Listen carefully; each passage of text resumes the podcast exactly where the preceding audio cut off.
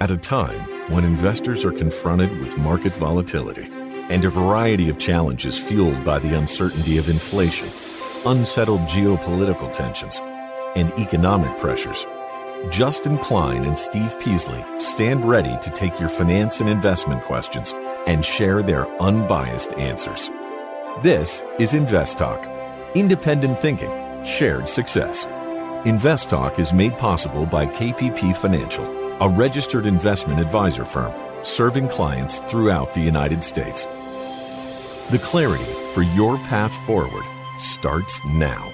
This is a special Best of Caller Questions InvestTalk compilation program. Remember, the InvestTalk phone lines never close. Please call with questions. eight eight eight, nine nine, C H A R T. eight eight eight, nine nine, C H A R T. They will be played and answered on an upcoming InvestTalk podcast. Okay, we're going to go ahead and take our first caller of Arlington from North Carolina. Hi, Arlington. Hey there. Uh, good afternoon, Steve. Thanks for calling. My question today is about interest rates. How long does it typically take for the Fed rate hike to i- impact company earnings? I'm asking this because it seems that this quarter's earnings weren't drastically affected by the increased rates. I saw that about three-fourths of the S and P five hundred companies beat expectations. This led me to wonder how long of a time frame does it usually take for these things to kind of kick in into companies, you know, earning uh-huh. reports and whatnot? Right. It takes three to six months. Remember, they started raising rates some time ago. So for that increase to start affecting earnings, we saw it affecting, even though they beat expectations, they still affected some of the earnings, especially depending on the sector. Going forward, of course, it's going to really hurt the housing sector. That's going to be the number one pain. Then, of course, any materials that support the housing sector, because interest rates are rise, meaning mortgage rates are higher, meaning people are not going to, you know, can't afford to buy a new house, and it's going to slow it way down, and it has already. So it takes three to six months for when the Fed start raising rates to filter into the system. And so they're still raising rates. So we're not done with what's going to, with the impact that it's going to have. We're not finished. Now, on the other hand, of course, now they spent they spent eight hundred billion dollars in this new act, so that will support certain sectors. So, you know, you just got to be careful what sectors you're going to pick.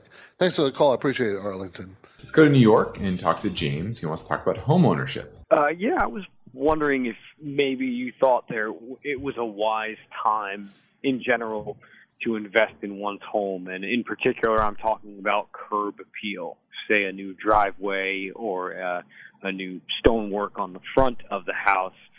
This is a year that I've increased my four oh one k contributions. Also, I was wondering if there is a percentage of one's income that might be wise to allocate on a re- renovation of one's home that I described. Well, do you plan to stay in that home for a long period of time? I do, yes. Okay. Well, the cost of materials, the cost of labor is, is pretty high right now. So it's probably not the best time. Probably next year, later next year, will be a much better time. So I'd get a bunch of bids and do a lot of research. This is your time to, to make sure you're doing the right thing uh, with the right contractor. Then you can can make that decision. I wouldn't be in a, a rush to do it right now, but you know, as the economy softens, as inflation comes down, uh, there's going to be a, a better time, probably in the next uh, twelve to eighteen months, to get that done. And this is the time to do some research and get bids and and and kind of time that right. Uh, and, you know, unless you're in a hurry, which you know you're in there long term. I don't think you're in a hurry to, you know, do it so you can sell the house or anything like that. I would just be patient and be doing a lot of research right now. Thanks for the call, James. Hello, InvestTalk. My name's Enrique from Pacific Beach. My question is, with the water shortages going on right now across the Southwest, especially Arizona, is it a good time to start picking up water companies, for example, like A W K or uh, E T F like P H O or P I O? I look forward to your answer on the podcast. Thank you very much. Well, on a long-term basis, I would say yes. I like the I like the water sector, because there's going to be more demand, and you know, it, you know, climate change is Yeah, I, it's just going to make it more difficult to move water from one place to the next because the infrastructure has to move too, and that's very difficult and expensive to, to change, but these companies will take advantage of that. So I kind of like it for that reason. Now, A W K, American Water Works, is a twenty-eight billion dollars company. Uh, it's one hundred fifty-eight dollars a share, and it's going to make four dollars and eighty cents next year. So you're talking about a thirty P E, so it's not cheap. I don't think the water, you're not the first one with this idea. So I think it might, you gotta, you want to wait till these things go on sale. And they're not so far, even though last two quarters, this company, uh, A W K, American Water Works, last two quarters, sales have been shrinking. Shrinking. Earnings have gone up about four to nine percent, and sales have shrunk five to six percent. So that's not a good formula at this point. So I, I think I like the idea of long term, but I'd wait for, you know, a pretty dramatic lowering of price. It's too expensive. Too expensive for me. You can call right now and be part of the program. Let's hear about what your talking point is. eight eight eight, nine nine, C H A R T, eight eight eight, nine nine two, four two seven eight, and you can get through right now.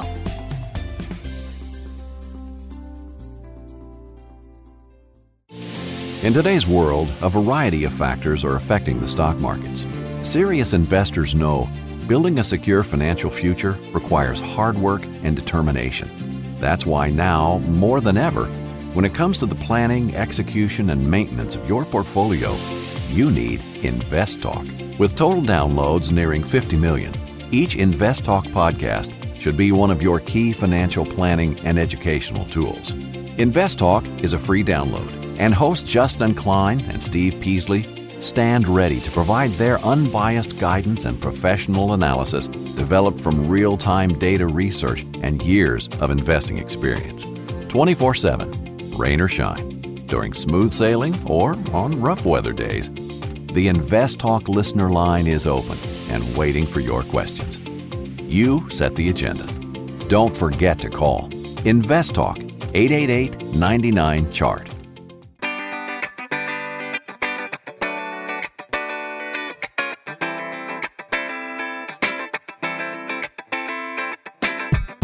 Listening to an encore presentation of InvestTalk.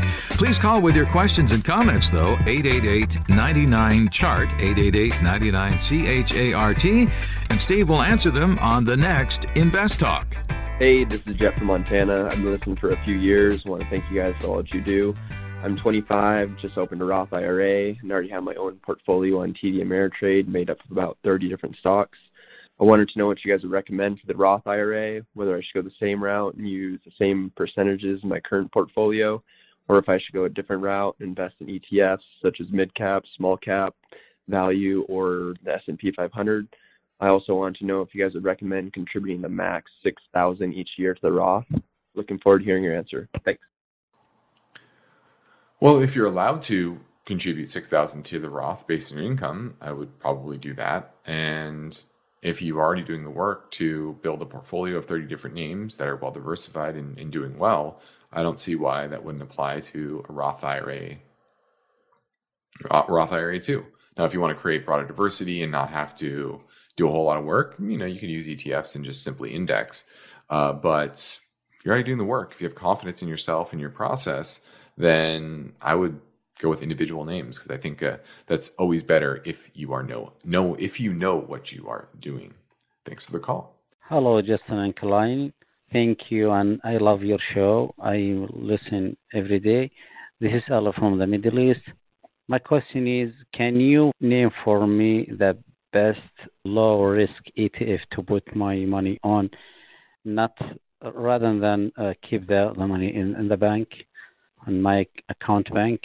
I consider your opinion. Thank you so much again, and have a great day. Okay. Uh, low risk means uh, very little stock market exposure. So your low risk E T Fs is what you're asking about, would be like an ultra short bond fund. That would be low risk. A little bit more risk would be just a short duration bond fund. Okay. Well, that would have no stock market exposure. When you start getting any stock market exposure, you can't call it low risk anymore. It just means more risk. When we sit down and meet with people, we talk about it. Justin and I talk about risk and how much risk and how to judge what risk you're taking. And as you get older, you want low risk. You want lower risk. But I also suggest that you always have some exposure to the stock market, because that's the only way you're going to outperform inflation. Inflation is going to eat into your money. So what if the C D rates uh, are going, uh, maybe they'll be four and five percent, but if inflation's eight percent, that's not going to help you. It's not. It means you're not even keeping up with inflation. So your money will buy less than two, three, four years from now than it can buy now, and even though it's growing, it's still buying less. The dollars are not buying what it should be buying. Got to stay up with inflation. Got to stay up with inflation. The InvestTalk Voice Bank never closes. I have a question for you about Amazon. So your questions keep coming. A question about P E ratios. And that's okay, because Steve Peasley and Justin Klein specialize in unbiased guidance. If I'm looking at a dividend company, I'm looking for consistency of earnings and dividends. Your standard daily chart typically goes back one year. Steve and Justin are fearless, so don't forget to call InvestTalk. eight eight eight, nine nine, chart. James in Sonoma. How you doing, James? I'm doing pretty good. I wasn't going to call today, but you mentioned R M D, so I yep. ran to the phone. Okay, I'm going to be seventy-two next year, and unless Congress raises the uh, raises it up to seventy-three, which I'm crossing my fingers, I'm hoping, I'm not think... going to need the money, so mine's a three-part question here. If I'm seventy-two and I can take the R M D, I assume I can take it anywhere in that year, because uh, my birthday's way late in the year. It's in August. I'm assuming I could take it February second if I wanted to. My next question would be, is there any advantage to taking and putting, uh, you know, five hundred shares of Honeywell from Part A, because I don't need the money, and right. put in Part B? In other words, transferring stock versus cash. And then my last question is, uh, what do you recommend? What do most of your clients do? Do they take it early, take it late, do stocks? What do they do? Most of my clients take their R M D at the end of the year. You have to take it at the end of the year. It's not based on your birthday. It's based on the year that you turn seventy half. And by in that year, by the end of the year, you have to take the distribution. The other question you had, transfer stocks. You can take it any way you want out of your retirement account and put it into a regular account. You can do it via stocks if you want to transfer that amount of money that it represents to another account, and that's perfectly doable and and allowable. And one other thing, did you know that the I R S is changing the tables for the R M D? In other words, what they're doing is to our benefit. Instead of using eighty-two point four years of a life expectancy, they're going to start using eighty-four point six. So that means the amount of R M D the first the, the, in the years is reduced, because it's over a longer period of time. So that's a benefit to us. How much is not that great of a deal, but it's something. It's better than nothing. And I don't, I doubt seriously, James, that the I R S is going to extend another year. I don't see that higher happening. I really don't. And thank you for the call. I appreciate Darn. it. That was a good question. Thank you. Do you have questions about F D I C security, mortgages, money market funds, losses to your retirement plans? Give us a call today, eight eight eight, nine nine, chart.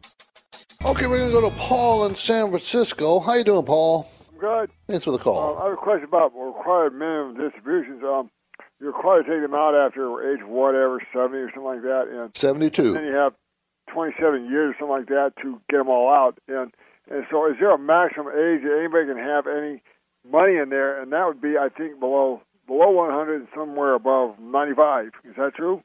You have to take your minimum distributions. They don't tar- start until you're seventy-two. They're, we're, everybody, we're talking about retirement accounts that, you know, regular I R As or regular four oh one k's, that you have to start taking the money out because the federal government wants your taxes on that money. That's the purpose.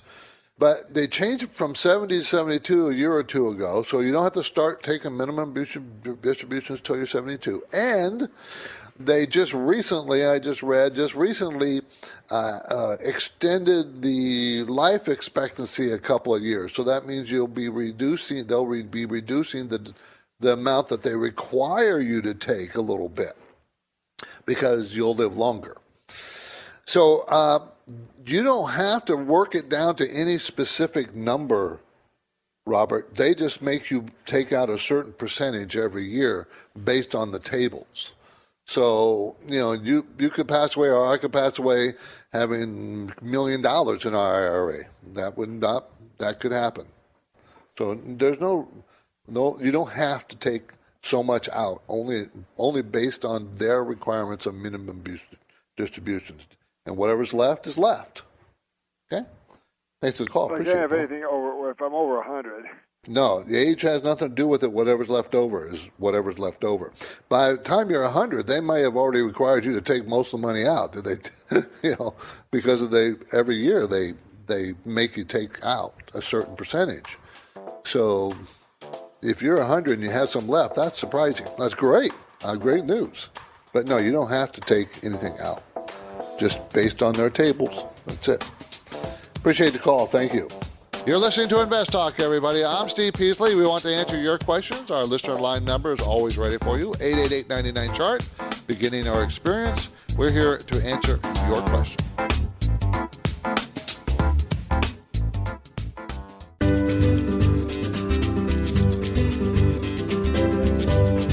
You're listening to an encore presentation of Invest Talk. Please call with your questions and comments, though, eight eight eight, nine nine, C H A R T, eight eight eight, nine nine, C H A R T, and Steve will answer them on the next Invest Talk. Let's go to Art in Tucson, who wants to talk about trailing stops. Hello, Justin. It's Art yes. from Tucson. Uh, love the show. Thanks Appreciate for all you guys do out there for us. Uh, I had a basic question on trailing stops, and basically, I want to know when it's appropriate to employ a trailing stop and if it's preferred to use a percentage or a point strategy for a trailing stop and why. And then uh, what is considered a tight stop? I hear that term thrown around, but it's rarely defined by anyone in, a, in a terms of a percentage, at least. Okay. Um, thank you. Yeah, great question. And the answer is always going to be a percentage wise, because some stocks trade for in the teens, other stocks trade for hundreds of dollars per share. So you're never going to go by, you know, down a dollar, up a dollar, because that can mean a lot of different things depending on what stock you're talking about. And then you know, you never want to use a hard and fast number of eight percent or ten percent, because some stocks are very volatile or others are not so volatile. You know, Procter and Gamble, that's going to have low volatility. And so you probably want a smaller stop, six percent, five percent, something like that. Whereas say you're trading Tesla, which can move dramatically in a short period of time, uh, a five percent stop is going to get you stopped out very often. So a lot of it has to do with the historical volatility that you are, that, that, that the stock tends to, to move with. And so uh, I, I don't like to use really those percentage numbers. I, I rather use the moving averages. So, and as well as support levels. So stocks tend to move and find support uh, or resistance at certain moving averages.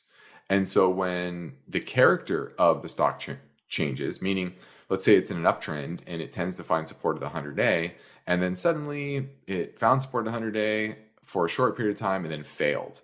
Well, that's that means that stock is changing character, that maybe that long uptrend that it's been in is no longer in place or is being threatened. And that's when you want to think about exiting or uh, reducing your position. Uh, and so that's what I rather use uh, is, is a moving average. Uh, you could also use uh, other support areas like previous breakout uh, points. So a lot of times the stock will move up, it'll consolidate for a while, then it'll move up again. Well, it'll it'll return back to that previous consolidation area and, and typically find support. That's kind of what you saw today in the markets. Uh, it hit its its consolidation area from uh, early July, and it, it found support. Now, if you start to break below that consolidation area, suddenly that kind of stair step higher where you get a rally and a pullback and a rally and a pullback, you know, that's a that's a healthy way a stock typically will move, and actually a very sustainable way a stock can move higher. Whereas, you know, if something moves quickly in one direction, oftentimes that that uh, that dissipates rapidly. Um, so it's more about the characteristics of the chart, and if those characteristics, those bullish or bearish characteristics, depending on if you're long or short, uh, start to change. Uh, so that's what I would use. I wouldn't use a hard and fast rule. I would become comfortable with charting and uh, utilizing those tools in order to help you understand the current trends in the market as well as individual names. Thanks for the call. This is InvestTalk, made possible by K P P Financial, where they describe their services as independent thinking, shared success. And this philosophy is why K P P Financial can be of great value to investors. K P P principals Steve Peasley and Justin Klein are committed to unbiased guidance. They don't upsell clients into expensive and questionable investments. Instead, Steve and Justin provide honest opinions and proven strategies based on the individual's current portfolio and risk tolerance. Working with K P P Financial, you can be assured of consistent dedication toward the goal of helping you achieve financial freedom. You can get things started with a phone call or a simple message through invest talk dot com. The InvestTalk radio and podcast continues now. The phone lines are open. Call with your questions. eight eight eight, nine nine, chart. Let's go to Herbert in San Antonio. Let's talk about earnings calls. Uh, hello, Justin. Thank you so much for taking my call. Uh, I appreciate uh, your podcast. I listen to it diligently. My question today is on a company ticker symbol C O D as in Delta I. And I was listening to an earnings call the other day, and basically they're, they have one point three billion dollars in debt. And the C E O was saying he has all of that debt locked in with unsecured bonds at five and a quarter. What exactly does that mean? Well, he's just saying that their debt doesn't need to be refinanced anytime soon. Uh, I don't know what the maturity schedule is. Doesn't sound like he talked exactly about that. Uh, but you know, the fact that corporate borrowing rates have gone up a lot with interest rates, and if you can, if you're locked in at five and a quarter, that's a pretty solid rate compared to what most um, industrial companies are getting right now. And I think that's. That's what he's talking about. That's that's good. Uh, if you are uh, you know a bit worried about their business and the fact that maybe uh, you know they might slow. It does look like it's slowing a bit, um, but it's just talking about their corporate debt uh, structure and the fact that it isn't uh, in imminent need of being refinanced at a higher rate and therefore a higher interest cost that would feed into their cash flow statements and their earnings statements, et cetera. So that's uh, that's likely what he's talking about. Does that make sense? Yes, it does. Thank you so much for clearing that up. I just wanted to make sure. I have been investing in this company for about two years, so mm-hmm. just wanted to make sure that that was covered. But thanks again. Yeah, no problem. Thanks for the call. You can call right now and be part of the program. Let's hear about what your talking point is. eight eight eight, nine nine, chart, eight eight eight, nine nine two, four two seven eight. You can get through right now. Let's say you've been thinking about learning a new language. Okay, why? I mean, how would it come in handy?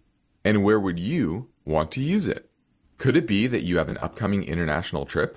Or maybe you want to connect with family members or friends from a different culture? I think you should know about Rosetta Stone. With millions of users, it's been the world's most trusted language learning program for thirty years. Rosetta Stone is available on your desktop or as an app with audio companion and the ability to download lessons offline. Rosetta Stone truly immerses you in the language you want to learn. It has a built-in, patented speech recognition engine called True Accent. So as you practice speaking, you'll get feedback on how well you pronounce words.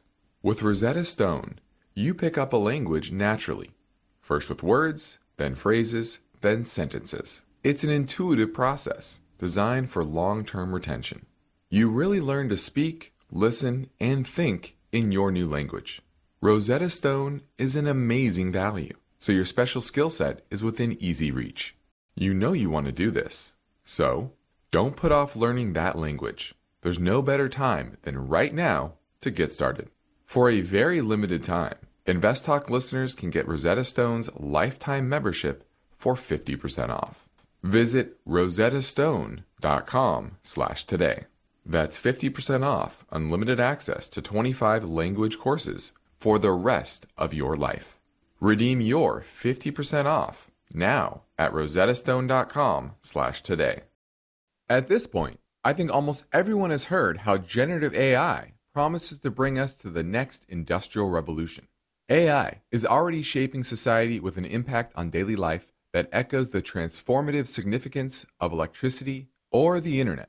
As we take steps to embrace the potential of generative A I, we need to remain vigilant with regard to its exploitability. This is where HackerOne comes in. HackerOne's A I Red Team addresses the novel challenges of A I safety and security for businesses that are launching new A I deployments. The HackerOne approach involves targeted offensive testing by harnessing the collective skills of ethical hackers who are proficient in A I and prompt hacking. In short, A I red teaming is the practice of stress testing A I models and deployments to make sure they can't be tricked into providing information beyond their intended use, and that security flaws can't be exploited to access confidential data or systems. HackerOne seamlessly integrates with your existing tools to enhance communication and collaboration across development, security, and I T teams. So, stay ahead of the game in the battle against cyber threats with HackerOne's attack resistance platform. Learn more at HackerOne dot com. That's H A C K E R O N E dot com, HackerOne dot com.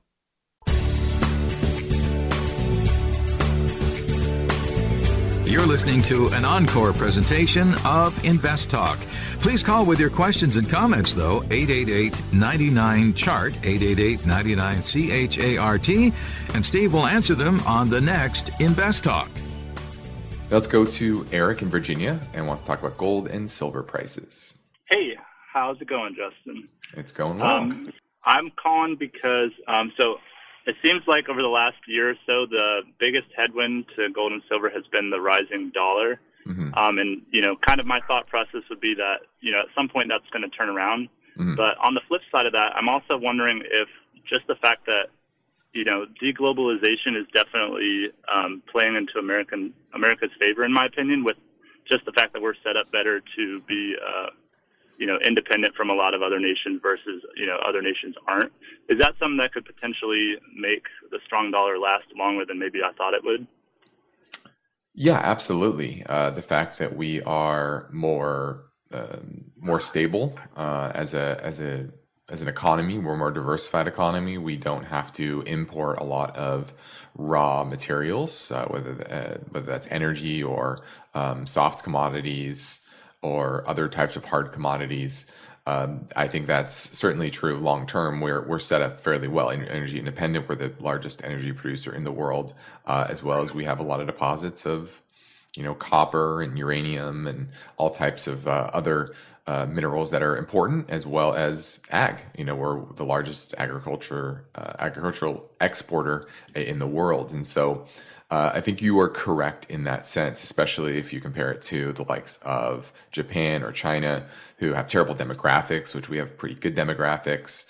Uh, so all of these things are setting up for America to be stronger on the other side of this, but that doesn't mean that um, it's going to be consistently strong. Uh, the dollar, I mean, uh, the dollar is going to go through its up and down cycles. Uh, right now, we are tightening policy much faster than the the rest of the world. The rest of the world trying to catch up with us, uh, and then on top of that, we stimulated our economy to a large degree, and so that is all wearing off. And unlike, and, and it means that our economy is moving back towards what the rest of the world's been doing, which is uh, since the pandemic, which has been in more of a fits and start, starts type of um, uh, process, uh, where we had huge growth because uh, in, in late twenty twenty and twenty twenty-one because of tons of fiscal and monetary stimulus, uh, and so that's going to wear off uh, in, in relation to the rest of the world by sometime uh, middle part of next year. And I think that's something to consider in the, the medium term. Um, and then the fact that inflation is likely to peak here in the back half of the year and come down pretty decently, especially in, in, in the first half of, of next year. So all those things makes me think that the dollar is likely to uh, be at a, a near term, um, I guess, intermediate term top. Uh, at least close to it, Uh, when we actually see that, we'll, we'll see. Maybe today was that that first big uh, reversal. Um, but I do think that gold and silver are at a a longer term bottom, especially if you zoom out and you look at the support levels, you look at the pattern. Um, this is major support, and it's held it um, despite a strong dollar, despite higher interest rates. All those things should be uh, should, should say that the gold's gonna, gold and silver are gonna break down dramatically, um, and they're certainly down, but they're they're not falling off a cliff like you would expect them to do with with those other headwinds. And so uh, that relative strength is uh, telling me that. Um, longer term, the longer term bullish uh, setup that is within the precious metal space remains intact. Uh, and so, uh, you know, long term, the dollar can go up and gold can go up. Um, but obviously near term, um, that makes it a little bit more difficult. Thanks for the call. Hey, my name is James. I uh, just actually started listening to the program and uh, impressed so far uh, and happy with it so far. I uh, just had a question about what to uh, to purchase at the moment, and not wanting to invest in technology or any of those things.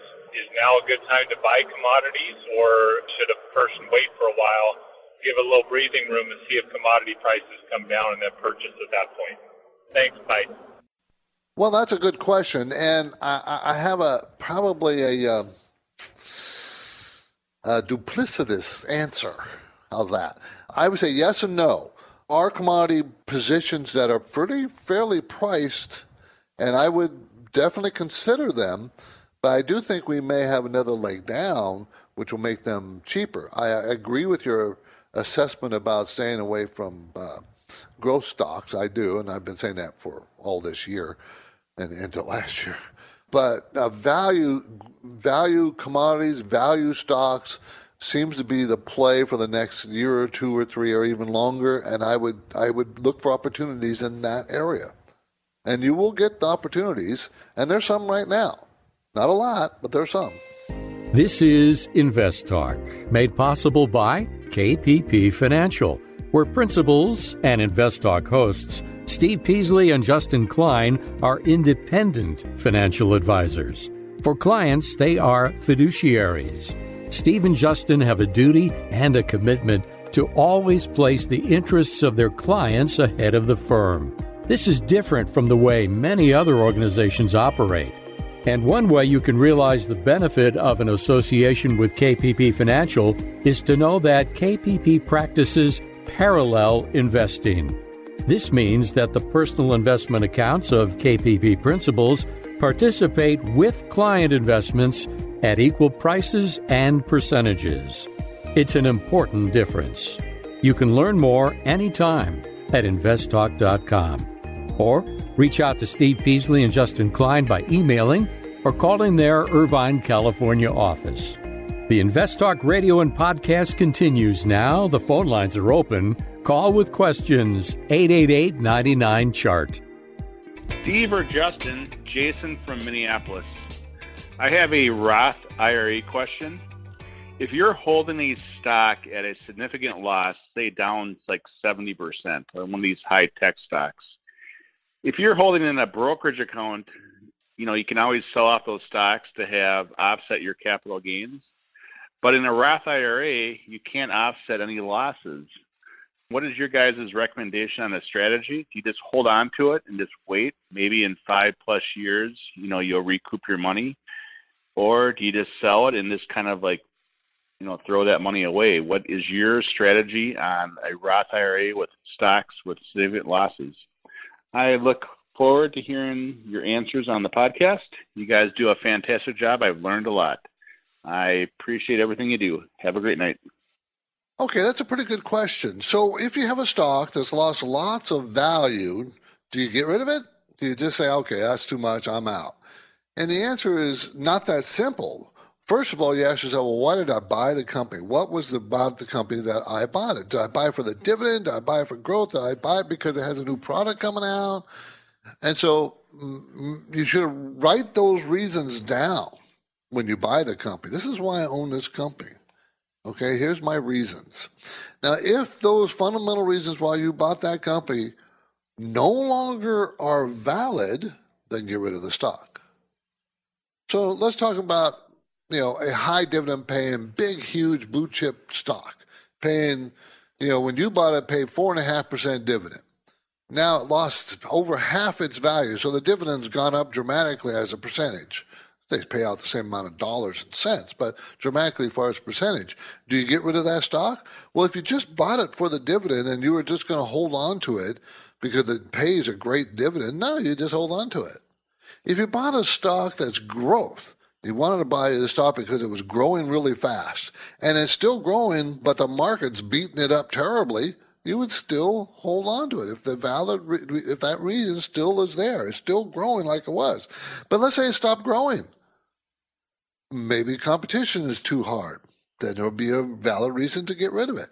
So those are the, you just have to, it's just not because the price goes up or down that you sell a stock.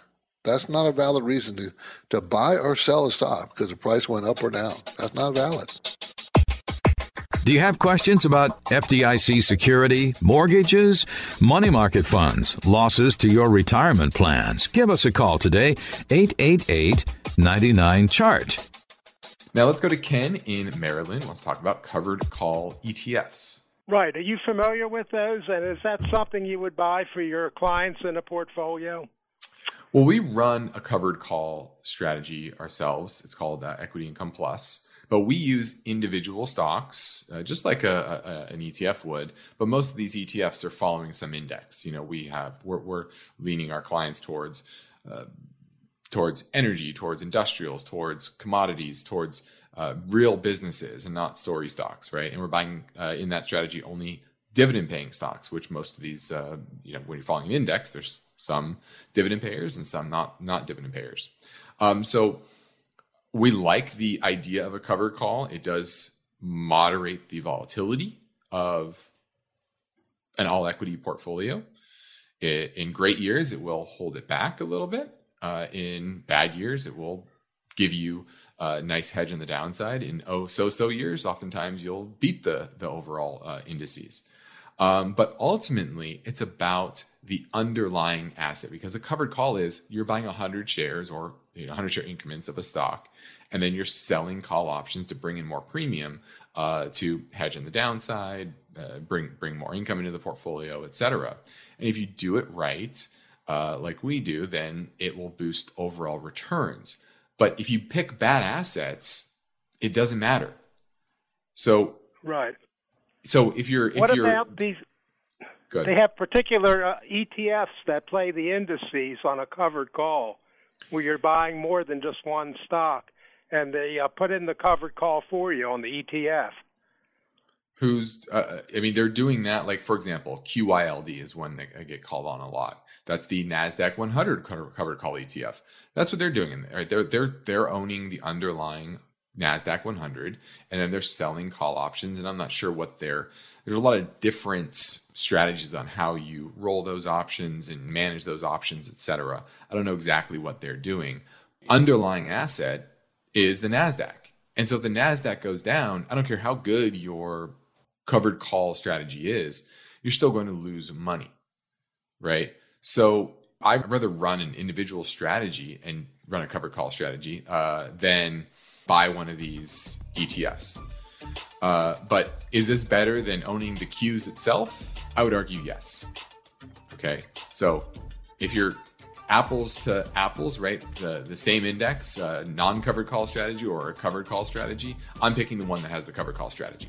But I wouldn't want to own the Qs, so I don't want to own it in either instance. Thanks for the call. Now, when people take the time to leave an InvestTalk podcast review on iTunes, we like to thank them for their courtesy by getting to their questions quickly.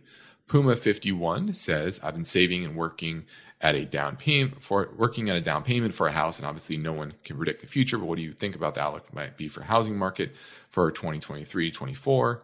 I'm twenty-six, I live in New Hampshire, and it seems very it seems every house is up here is overpriced and much older. Uh, I would be very patient. Uh, typically housing markets run in three, four-year cycles, and we've just started the down cycle. We're probably six months into it. Um, so I would be extremely patient, especially if mortgage rates stay in the five, six range. That's going to mean we're going to reset our prices uh, nationally back to two thousand seventeen, eighteen uh, levels. So I think we're going to make a, a round trip uh, from the COVID bump in a lot of markets with rates where we're at now. All right. So I'd be patient. Oh, hey, Justin. Hey, Steve. Thank you for your show. Just love it. This is Tom calling from Oregon. Had a quick question. In your show previously, you've mentioned that general rule of staying away from I P Os within the first six months. I was just curious if that rule also applies to E T Fs and mutual funds. Thank you. I look forward to hearing your answer on the show. Bye. Well, I don't say that we sh- you should avoid I P Os in the first six months. What you worry about is the lock-up period that usually lasts six months. So after the first six months, that's usually when you get more pressure on the stock downward.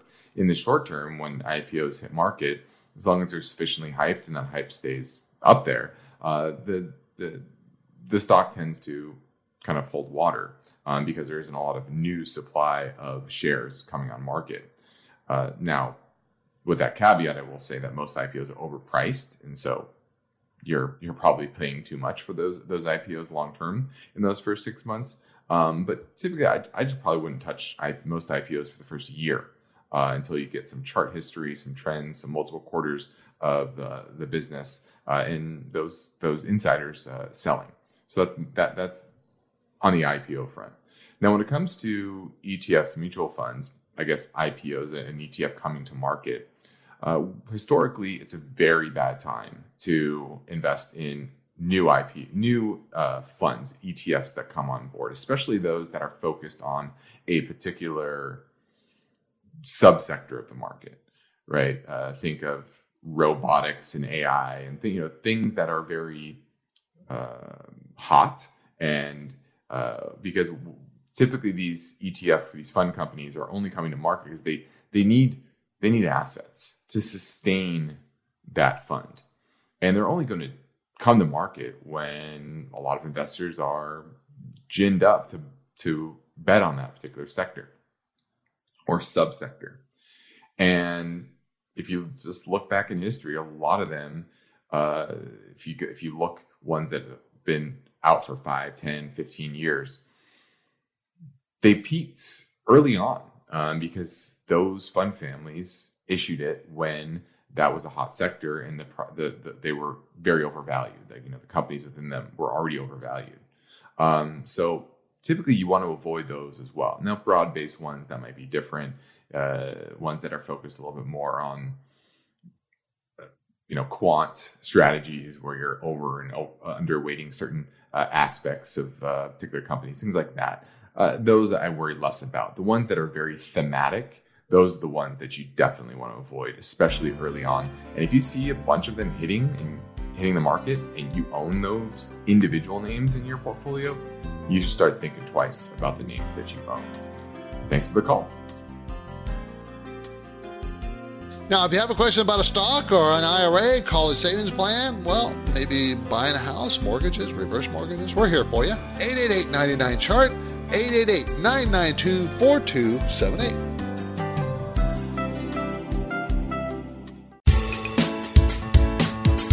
You're listening to an encore presentation of InvestTalk.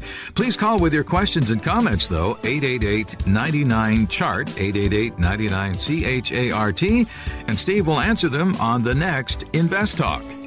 Hi, Steve. Hi, Justin. This is Ed Bravo.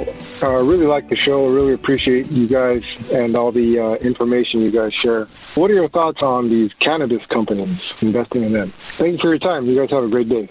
Bye-bye.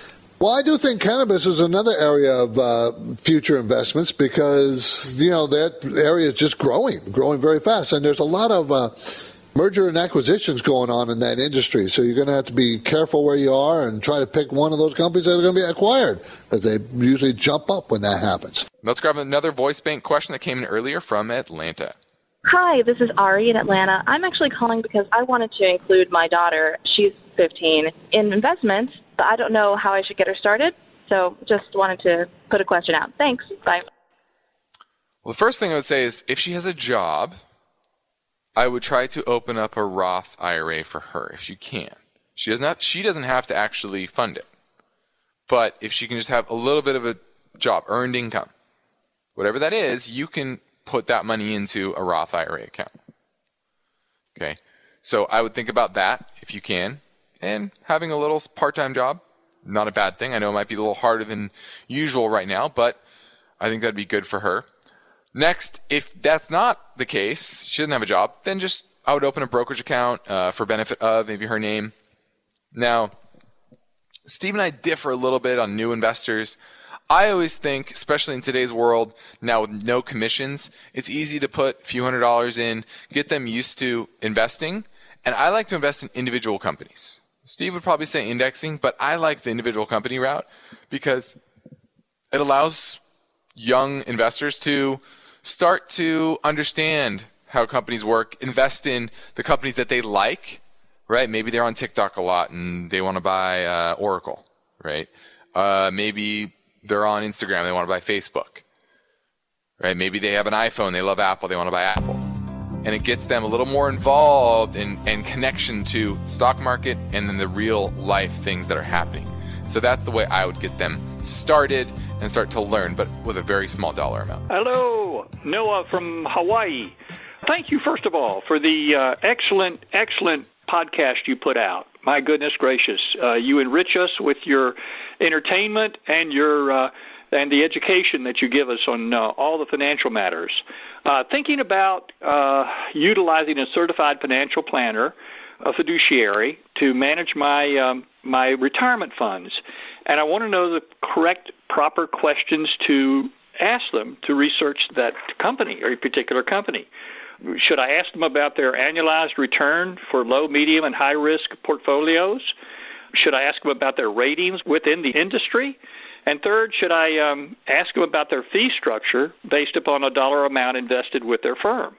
Uh, appreciate your answer, and I'll listen, look forward to it. Take care, and aloha from Hawaii.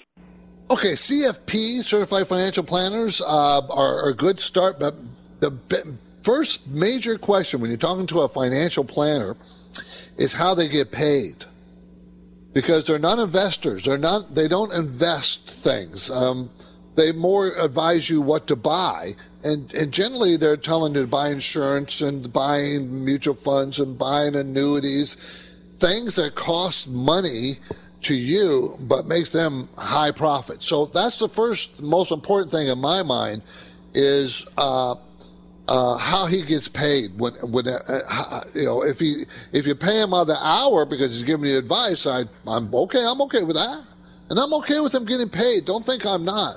But a lot of times it's obscure because he's getting commissions and back end commissions from things, or he or she. Also, if they're recommending a custodian of your money, you know, like Schwab or Fidelity, Vanguard, I don't care who. Goldman Sachs, make sure it is F, uh, insured, okay? F D I C, uh, that is the insurance for banks. S I P C is insurance for um, uh, custodian of investment accounts. You want a large, safe, insured custodian. That's really important. Very, very important. Madoff, who stole those billions of dollars, he was his, his company was the custodian, and it was not insured. Okay? And, of course, you mentioned it. You want it. You want them to be a fiduciary. You want them to have the fiduciary responsibility. Uh, we are, K P P Financial is, and that is important that you get it. So those are the kinds of questions. You know, performance, if he's a a financial planner, he's not managing accounts, so you know his performance would be whoever he's telling you to go to for performance, whatever assets he's telling you to buy. So, good questions, though. Very good questions. InvestTalk is a trademark of K P P Financial. Because of the nature of the interactive dialogue inherent in the format of this program, it's important for the listener to understand that not all comments made will apply to them. Specifically, nothing said shall be taken to be investment advice, or shall statements on this program be considered an offer to buy or sell security, because such advice is rendered solely on an individual basis and at times will require that the investor review a prospectus before investing. InvestTalk is a copyrighted program of Klein, Pavlis, and Peasley Financial, a registered investment advisor firm which retains all rights. For more information regarding K P P's investment advisors, call one eight hundred, five five seven, five four six one. Steve Peasley is president and Justin Klein is chief executive officer of Klein, Pavlis, and Peasley Financial. Thank you for listening. And your comments and questions are welcome on our twenty-four hour listener line at eight eight eight, nine nine, C H A R T.